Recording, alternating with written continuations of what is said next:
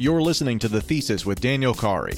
It seems like everyone's got an opinion about how best to play the crypto opportunity, but who's right? Through deep discussions with sophisticated investors, we'll explore the limitless possibilities of these new markets. I'm Daniel Cawrey. I'm a journalist, technology enthusiast, and previously a crypto fund manager. I've seen this industry inside and out, and if there's one thing I can tell you about the markets, it's that everyone has their reasons, everyone has their thesis. Jake Brukhman is founder and managing partner at CoinFund. Founded in 2015, CoinFund is partnered with the team at venture capital firm Venrock and focuses on funding early stage companies and actively participating in cryptocurrency networks. Previously, Jake was chief technology officer at Triton Research, a technical product manager at Amazon, and spent five years as a financial technologist at Highbridge Capital Management. Jake studied mathematics and computer science at NYU and the honors program at Rutgers University. Jake, thanks for joining us on the thesis. Hi, Daniel. Thank you so much for uh, for having me on. So let's jump right in. Can you explain your central theory for investing in the cryptocurrency ecosystem? Well, I started like many people in in the space in cryptocurrency. Namely, I I learned about Bitcoin pretty pretty early on, but very quickly, what I realized is that there's a lot more going on here than just currency. Currency is just one kind of disruptive implication of blockchain technology. What I like to think about we invest in at CoinFund is this idea of decentralized networks or crypto networks. Recently, I wrote a post on our blog. It was called The Nine Core Value Propositions of Crypto Networks, which go into why I think that these networks will start to provide services that we are used to traditional companies providing, but in a way that is highly disruptive. And so I would say my core thesis is around investing in these decentralization technologies. I think that's interesting because a lot of folks just focus on the currency aspects. Can you talk a little bit more about your interest in decentralization specifically? Yeah, well, I think very quickly we see again that it's not just currency that could be implemented using blockchain assets, right? So currency, I think, paved the way for tokens, for different kinds of fungible assets. But very importantly, the same technology is also used for a very large class of, or what is poised to be a very large class of non fungible assets as well. And those are called NFTs. And so I think that the ability to tokenize value in this way and make it programmable is really sort of the overarching you know value proposition of the technology. And what's really interesting is trying to think through like all the implications of that.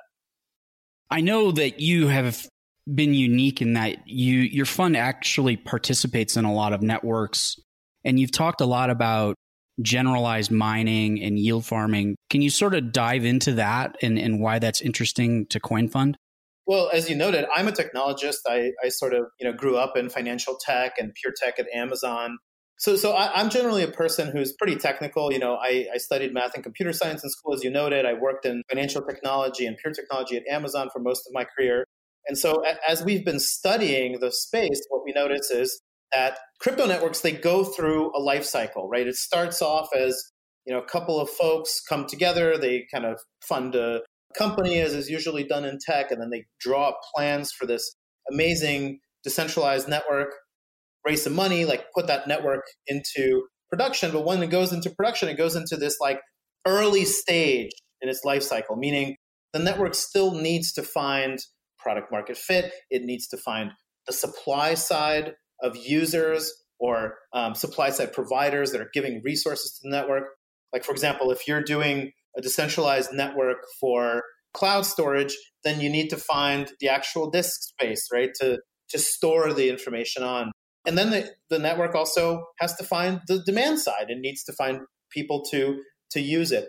Now, in this early bootstrapping stage of these networks, as things have transpired, it, it's almost like the duty of backers, participants, and investors to try to ensure that this bootstrapping stage goes really well. And so, one of the funds that early on has recognized the value of you know really understanding our network investments from a technological perspective and actually being active participants of those networks. So that has taken the form of doing staking, it's taken the form of adding liquidity, actually adding computational resources to networks. And then more recently, it's been taking the form of being an active participant in the public governance of these networks.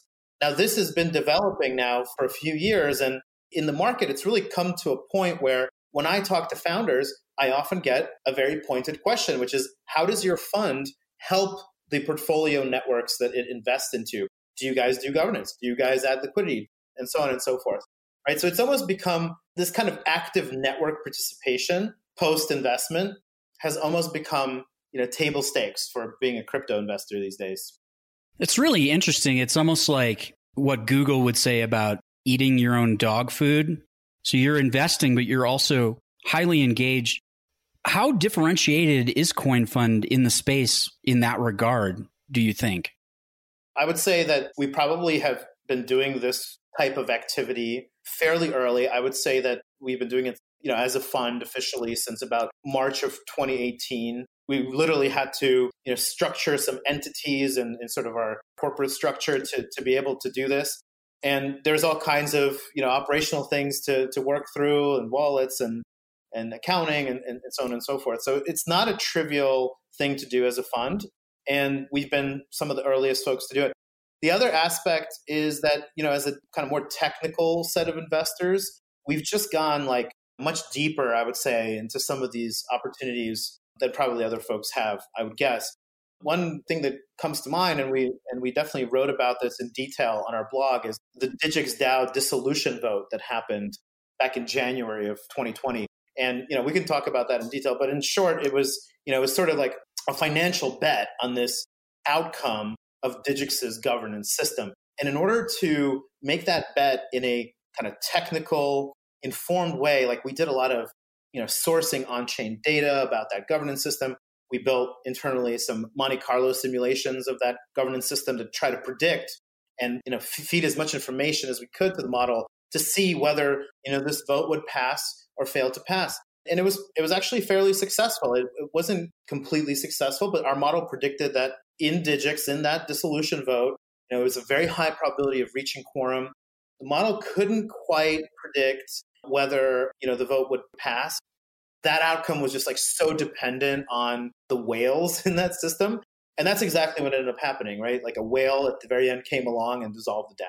But that was an example of how like deep we've gone into some of these opportunities. Would you say that you go that deep on most of the projects or I'm trying to get an idea of again your thesis like if you're not just investing, are, do you plan on being actively involved in every one of your portfolio projects? Yeah, I mean, to the extent that uh, you know we have time and and, and bandwidth, um, we try to go fairly deep on on projects. I mean, we routinely will read the smart contract level uh, of some of these opportunities. We have had situations in the past where you know we really like something product wise, but then we went and kind of read the code and said, mm, despite the audit, we don't think that this is a kind of code quality that we would be, you know, super comfortable investing in as a fund, and we've held back. You know, and and when we talk, when we zoom out and, and talk about like base layer investments, I mean, we've gone as far as evaluating the consensus algorithms themselves, and certainly have seen like a ton of approaches over the years. So I don't want to say we do that for every project. Like it's it's definitely takes a bunch of manpower uh, to do that, but we strive, you know, for that ideal, I think. This is a little fascinating your approach because a lot of particularly in, in venture, a VC will invest in a portfolio company and then it's like, well, we'll see what happens in 10 years, but you guys are actually spending a lot of time evaluating your investment even after the fact.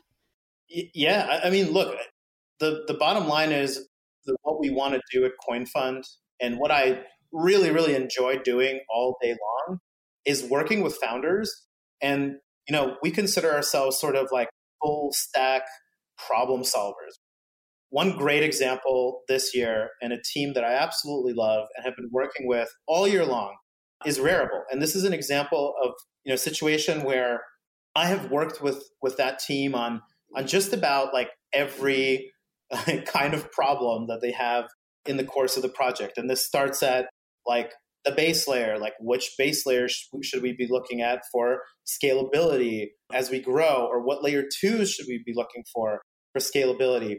How do we, you know, implement certain features in the smart contracts? How do we do a token? What should the token do? How does the governance system work?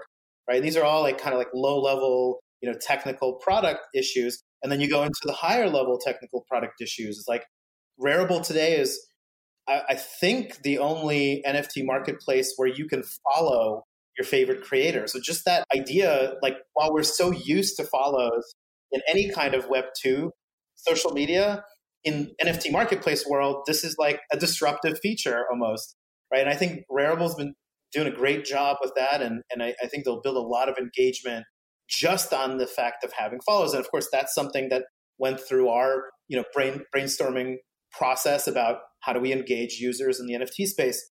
And then, and then even more high level than that is like, what is the product? Like, what is the positioning of the product in the market?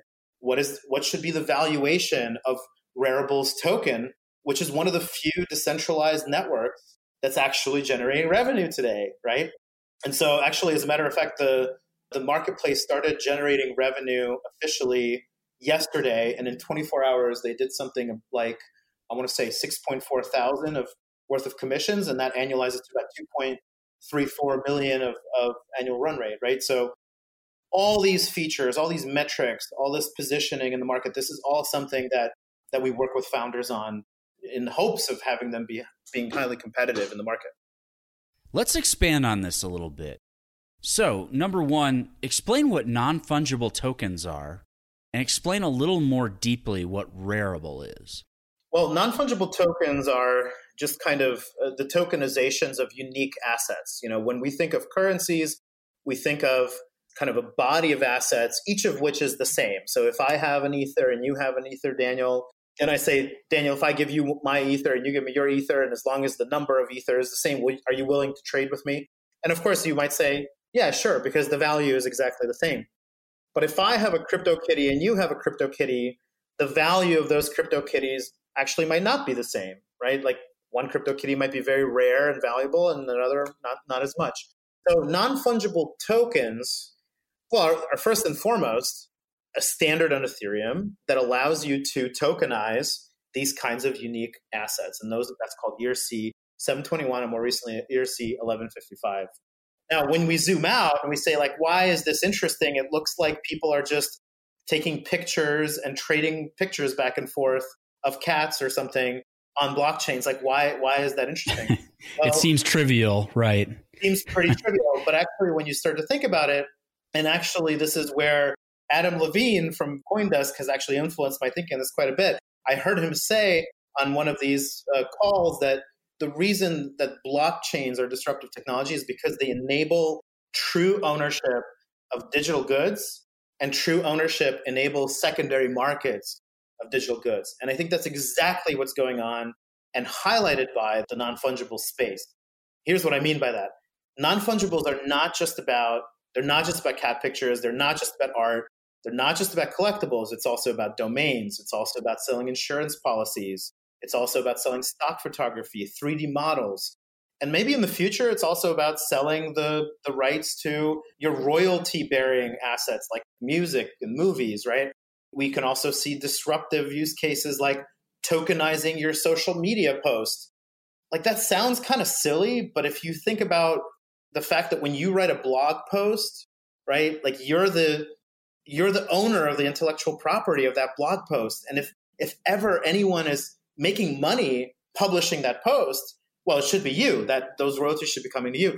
But a, but a tweet is really no different than that. It's just that the only difference is that you've created textual content that's shorter. It's 280 characters.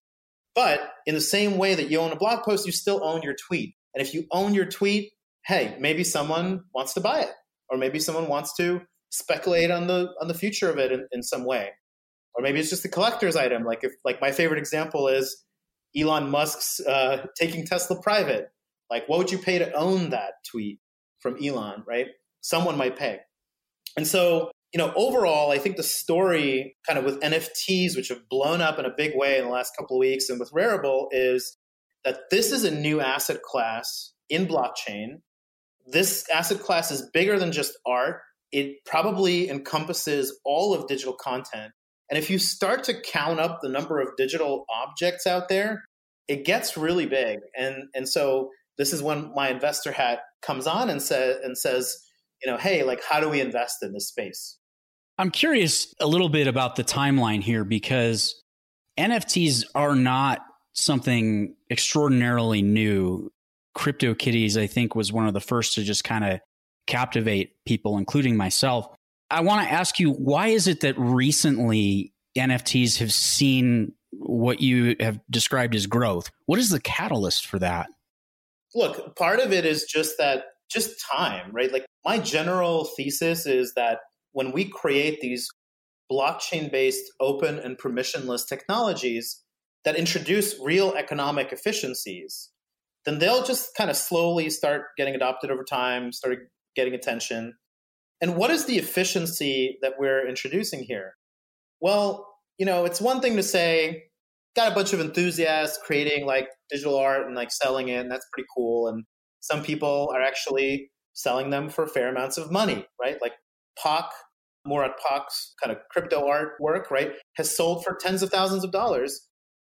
But what I'm really excited about is the following there's a whole market of professional digital creators out there, like illustrators, photographers, people who make 3D, people who design things. If you open up behance.net, you'll see them, you'll see their work, and it's really good. But none of those people have any idea that they can take some of those works, put them on a blockchain, make them scarce, digitize the intellectual property rights to those things, and then monetize them for their own personal benefit. And that middle market, which has been completely untapped, I think is like incredibly disruptive. And what's starting to happen, Daniel, to answer your question, is that the UX of these NFT platforms is starting to improve. We're starting to be able to use our phones to go on them. We're starting to be able to solve some of the barriers of, you know, getting a wallet and getting Ether into it and, and stuff like that. At least we're getting closer. And some of these creators are realizing that there's a lot of money to be made here. And digital art, collectible creation, uh, maybe a few other areas like virtual world land are like early examples of this tokenization taking place. The big talk in 2020 has really been about decentralized finance or DeFi. Do you consider NFTs a part of DeFi? I think I do. And the reason why is I, I think that, again, NFTs are a broad spectrum of digital assets. It's not just art. It's it's digital. You know, I, I, think of it as liquid IP, liquid intellectual property rights, and as such, they represent a financial asset class. I'm kind of curious about the liquidity here in cryptocurrency, in liquid cryptocurrency tokens. I mean, traders really want to have you know a lot of volume NFTs are really different in that you really are just relying on its scarcity and the willingness for someone else to come along and purchase an asset. Does, does that feel accurate to you? Well, I think the point you're making is that fungibles are more liquid than non fungibles. Is that kind of correct? Yes. Yeah, and, and I and I totally agree. And this is what we see in the market. Like, what is the way that someone can take a non fungible and turn it into cash? In other words, how does one get liquidity in a non fungible? And the predominant way of doing that today is taking it to a marketplace like Rarible, putting it up for sale or auction, and waiting for someone, a buyer, to come along and, and give you money for it. And of course, that is a, you know, at least at this stage of the game, while we don't have that many participants, although it's growing, at this stage of the game, that makes NFTs fairly liquid. But what I'm really excited about are all the ways that blockchain technology, and in particular, like DeFi protocols, are trying to make NFTs liquid again, right? And so we see things like Niftex working on fractionalized ownership of NFTs. And this is the idea that you could take an NFT, kind of wrap it in a smart contract, issue a fungible token that represents partial ownership into it. And then we have all the infrastructure already in place to make fungible tokens liquid, namely automated market makers and dexes and centralized exchanges and, and everything like that.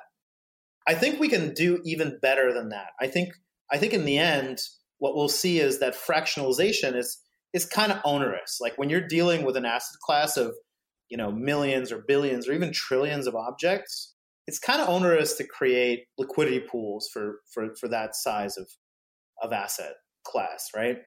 But I do think that there will be mechanisms that maybe we didn't even like fully invent yet that will enable us to price these goods like a little bit more speculatively, maybe using prediction markets or oracles or something like that.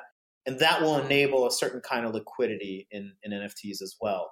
And the final thing to say is there are already products that are considering NFTs as financial assets. So if you look at something like NFTfi and FTFI.com, what these guys are doing is they're saying you can deposit an NFT as collateral, and then someone can can issue you a loan against that collateral. And that's also a form of liquidity for NFTs, right? So if that sort of approach takes off, we'll get more liquidity. Overall, across all of these approaches, this is an asset class that in various ways is becoming more liquid over time. I want to shift a little bit over to more of the decentralized finance side. Over the last couple of months, this like sector of cryptocurrency has really kind of taken off and it may have leveled off a little bit in in the last couple of weeks, but what has been your sense of of, of what's happened in 2020 with with DeFi in particular? Yeah, uh, obviously growth, right? So if you look at just the DEX space, in the DEX space, we were doing about a year ago, we were doing something like a few million dollars of, uh, you know, of trading volume every day on on decentralized exchanges. I mean, that has shifted dramatically, right? Like this these days, we're doing between 500 million and 1.5 billion. We've seen it that high recently of daily volume on dexes, mostly not on order book dexes, mostly on automated market maker style dexes like Uniswap and Balancer. And this represents tremendous growth. Now, what's crazy about that is people look at some of the valuations of some of these like AMM projects. and They're saying it's, it's in the billion dollars. That's that's crazy. But if you think about how there's like 100 to 130 billion dollars of trading volume every day just in crypto in general and how dexes are like less than 1% of that there potentially is a lot of room for them to grow and how do they grow? They have to compete with centralized exchanges. What do they compete with centralized exchanges on? I think three things. One is the rates that they're giving to customers the exchange rates. Are we giving you great pricing on your trading? Are we giving you low fees? And what we see is already some AMMs and, and DEXs are, are outperforming centralized exchanges like Coinbase in certain markets. And especially when you take into account the fact that in centralized exchanges, you have fees that are proportional to volume you're doing. Sometimes on, on AMMs, you're just kind of paying the Ethereum fee. But in any case, you, you have better pricing. The other thing that we're competing with centralized exchanges on is interoperability. Like you can only trade Tezos against Bitcoin on a centralized exchange today, to my knowledge, because most DEXs aren't interoperable across many exchanges. Now that's starting to change as well with projects like Band, projects like Serum, right, who are bringing up cross-platform kind of uh, DEX products. And I think the final thing that that DEXs will compete on with centralized exchanges is probably licensing and, and kind of compliance. But I don't think that DeFi, and a lot of people say, like, how is DeFi compliant? I don't think that DeFi and regulation are mutually exclusive. I just think that DeFi is the technological rails for all these products, and everyone is still subject to regulation and compliance in their own jurisdiction. So the companies that will be building around this IT infrastructure, you know, will still be beholden to governments. And the last thing to say is, how else do we measure the growth of DeFi? Well, one interesting way is I think CoinGecko recently put up a DeFi sort of page, and what they show is the market cap of all the DeFi tokens out there. Now that has gone from about a billion in the beginning worth of market cap to about 16 billion. Now it's you know it's sort of like mid, mid to late September. We're sitting about 12.7 billion after a bit of a sell off, but that represents you know 10x order of magnitude growth in in the market cap of DeFi recently. One of the terms that kind of popped up this year, at least for me, in DeFi is automated market making, or as you say, AMM. Is that like a new phenomenon, or since you're so active in this, I'm sure you're a lot more familiar with how that all works. Could could you take us through that a little bit? How how AMM works? Sure. I, I would not say that it is a new phenomenon. I think Bancor, which kind of had these like original seminal ideas that that led to this kind of DEX, I, I believe they they wrote about them in 2016, right? Like Uniswap launched in 2017. We're just about at the end of 2020 here, so I would not call that new. Um, you know, if we're in blockchain for 11 years and dexes have been around for four, I, you know, I would say that they've been around uh, for a while, right? Um, but what definitely has changed are people's probably like attitude toward this technology, and and obviously the usage has spiked as we just described. So, what sets AMMs kind of apart from from other dexes or other like order book exchanges? Well, AMMs enable liquidity like we've never really had before. If you wanted to market make an order book exchange before, this was something that hedge funds did, that big firms did. This is an activity that requires writing automated market making algorithms. It requires parsing high frequency order book data, making like quantitative decisions, building models. It's very complicated. And most importantly, it requires a lot of capital or it's not really worth your time. Now, what AMMs have done is they've said, we're going to take the market making side of things and we're going to simplify it to such a degree that a retail user can get the same kind of benefits as a professional hedge fund market maker back in you know the traditional kind of Wall Street context. And so what happens is a user can go to one of these AMMs, they'll find a market, let's say that market is Ether and DAI, and they'll deposit a little bit of Ether and a little bit of DAI, and in fact the same amount of Ether and DAI if you're talking about Uniswap. And if you're talking about Balancer, you can actually deposit up to eight assets in all kinds of different proportions. And then what happens is that on the other side of that liquidity pool is the customer who wants to trade between Ether and DAI. And what they do is they deposit some Ether and they get some DAI back and they pay a commission fee. And that fee goes to the liquidity providers. And so there's this huge space that has exploded recently and probably helped to propel DeFi to where it is today of liquidity provision that like fairly unsophisticated people can can just do. And that has been game changing both for the engagement of people in DeFi as well as the ability of a token to come to market. And the last thing to say is on that point, right? About a year ago, maybe a little bit more than that, if you thought about like what would it take for me to get a token liquid, you would probably be thinking, you know, I need to get it listed with a centralized exchange. I might have to pay them for it. It might take me like six months to get all the documentation. And when it actually goes onto the exchange, I don't know how fast that market will, perform. I, I might have to pay market makers.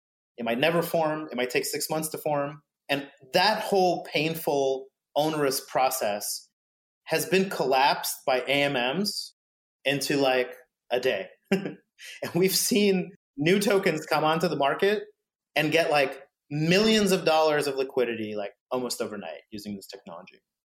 It seems like in the decentralized finance market for decentralized exchanges, Uniswap seems to dominate the market, whereas with centralized exchanges, there's a lot of different options.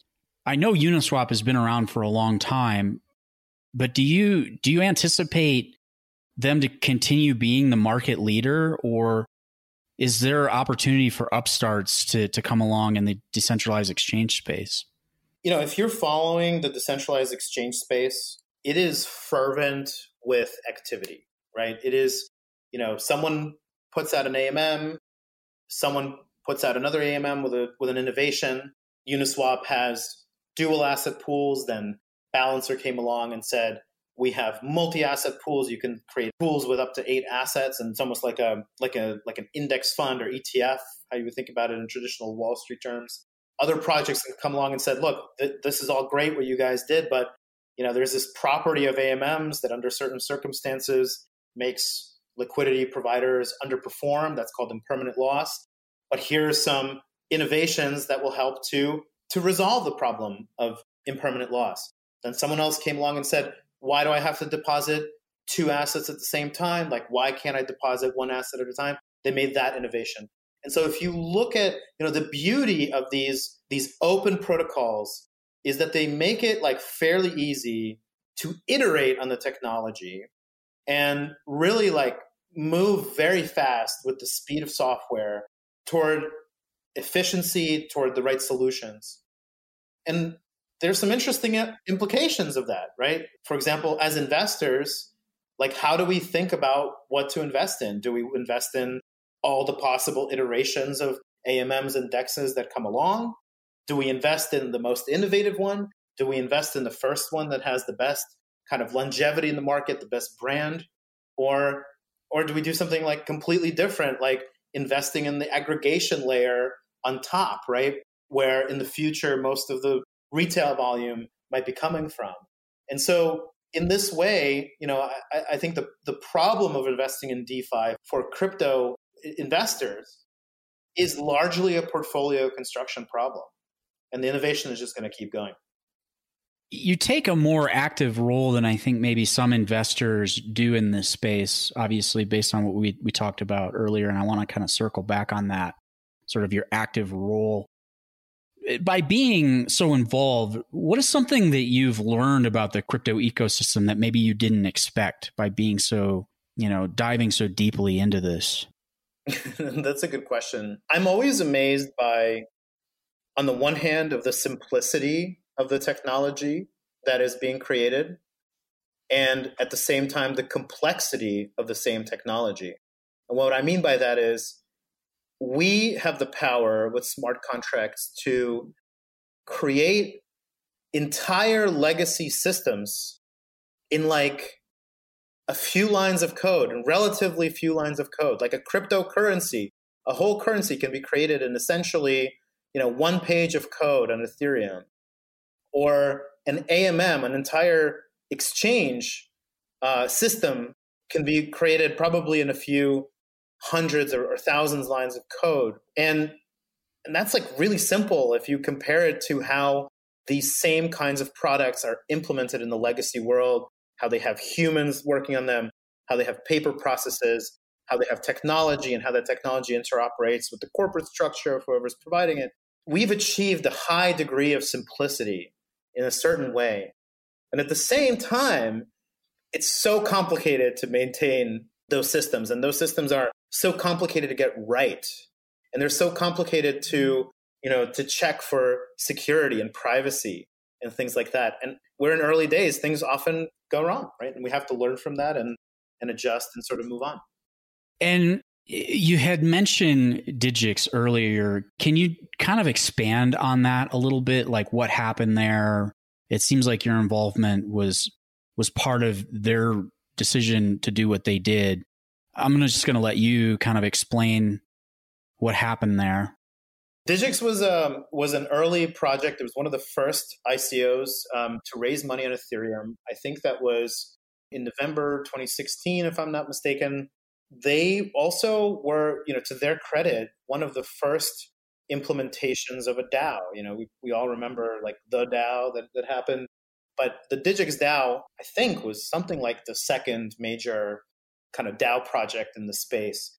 And over time, like the Digix project kind of got feedback from its community that they didn't want to keep the money from the ICO in the DAO, and they wanted the DAO to refund the money. And, and the, the project sort of said, well, we can't quite do that directly for you.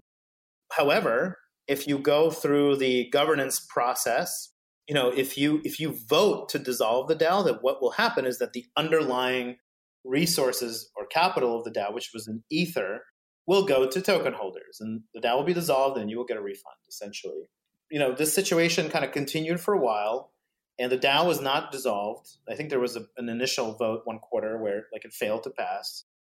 But what started to happen is that the value of the voting tokens in, in that DAO started to drop on the secondary markets relative to how much ether was like locked in the DAO. So what I mean is you could have had like one dollar worth of voting token, but that dollar would enable you to like a dollar fifty worth of ether if only someone would dissolve this DAO.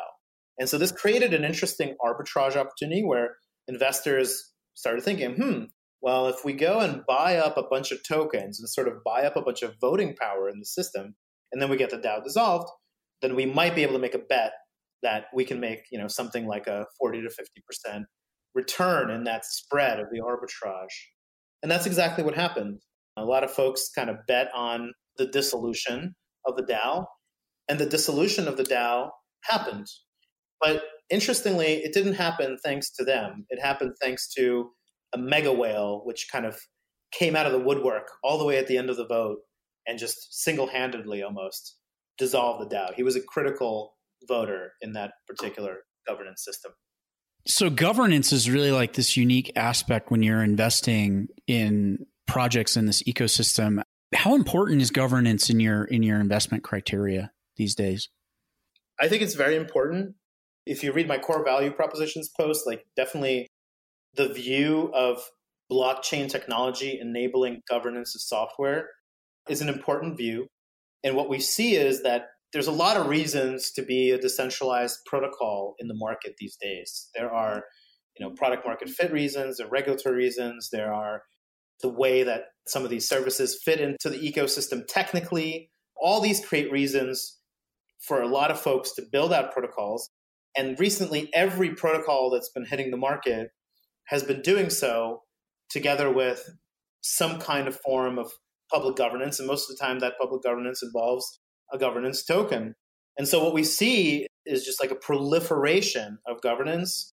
If you check out, there's a website called DeepDAO. It also gives you a sense of how many public decentralized autonomous organizations there are. And of course, every such organization has a governance system. It gives you the idea of their market cap and it's incredibly important, I think, for for any protocol that is a public good to have a governance system that like appropriately solves its problems. What are these problems? These problems are like how do we allocate capital for development? What parameters do we set for our lending protocol or, or DeFi protocol? Like how do we institute our liquidity mining program or how do we work with customers? Like these are all questions of of public and community governance of these things. And there's been so many governance tokens coming out that people are now building platforms to aggregate different governance systems into like a single dashboard to help you manage it. One of those projects called Boardroom, which we're very excited about. So we're running out of time, but I do want to ask you one final question. How do you expect the cryptocurrency ecosystem to evolve in the next five years? it really feels to me that you know we've spent a number of years kind of building protocols and started all the way at the lower levels of the stack base layers and smart contract platforms and and trying to solve like scalability and interoperability and then in the middle of the stack you know we've we've made tremendous progress in protocols as we just discussed with defi and dexes and the aggregation layer different protocols for domain names, different networks for things like generalized computation and storage and video transcoding and you name it. And so it really feels to me like we're kind of reaching to the top there and really starting to reach out to the mainstream customer. And I think we're almost there. We're almost at this point where the user experience of some of these blockchain projects is going to get just good enough to start converting early adopters. I think the most probable categories for those are DeFi. And, you know, you see a lot of people building, you know, neo banks or DeFi banks. These things look like mobile apps where mainstream users can easily create an account, hook up their credit card, buy some crypto, and start participating in DeFi in this very usable way. NFTs, of course, trading art, right, is another area where I feel like these early mainstream creators are going to start coming in more and more rapidly. And so, what I think is going to happen over the next couple of years is this process of early mainstream adoption. Those thoughts are kind of reinforced by what's going on in traditional world in terms of recognizing the industry, recognizing the technology, and working with the technology to get it integrated. And of course, I mean things like Facebook and Libra coming out this year. I mean CBDCs and different world governments working on digital versions of the dollar and the Chinese yen and, and, and the ruble and so on and so forth. And of course, banks like JP Morgan also recognizing some of the efficiency characteristics of blockchains. So, all of those things together, I think, will lead finally to some early mainstream adoption over the next couple of years. Jake, thank you for coming on. That's Jake Brukhman from CoinFund. I'm Daniel Cawrey from Coindesk. This is the thesis. You've been listening to The Thesis with Daniel Cawrey, part of the Coindesk Podcast Network and released on the new Coindesk Reports podcast feed. By subscribing to this one feed with your favorite podcast player, you'll get free access to six new shows from the editorial team at Coindesk, each focused on a particular niche, perspective, or ongoing discussion within the world of cryptocurrency. This episode of The Thesis featured Daniel Cawrey, Jake Brukhman, with editing by Lila Ledesma. Today's show was produced and announced by Adam B. Levine, with music by Daniel Cawrey. Did you enjoy the show? We'd love to hear what you think. Leave us a review on Apple Podcasts or your preferred service, and talk to us directly via email at podcasts at coindesk.com. And stay tuned for Borderless on Thursday. Bitcoin is the first truly borderless money, and its story is one of global disruption. Join Coindesk reporters Nik De, Anna Baydakova, and Danny Nelson as they discuss, dissect, and put in perspective the three most impactful recent crypto stories from around the world.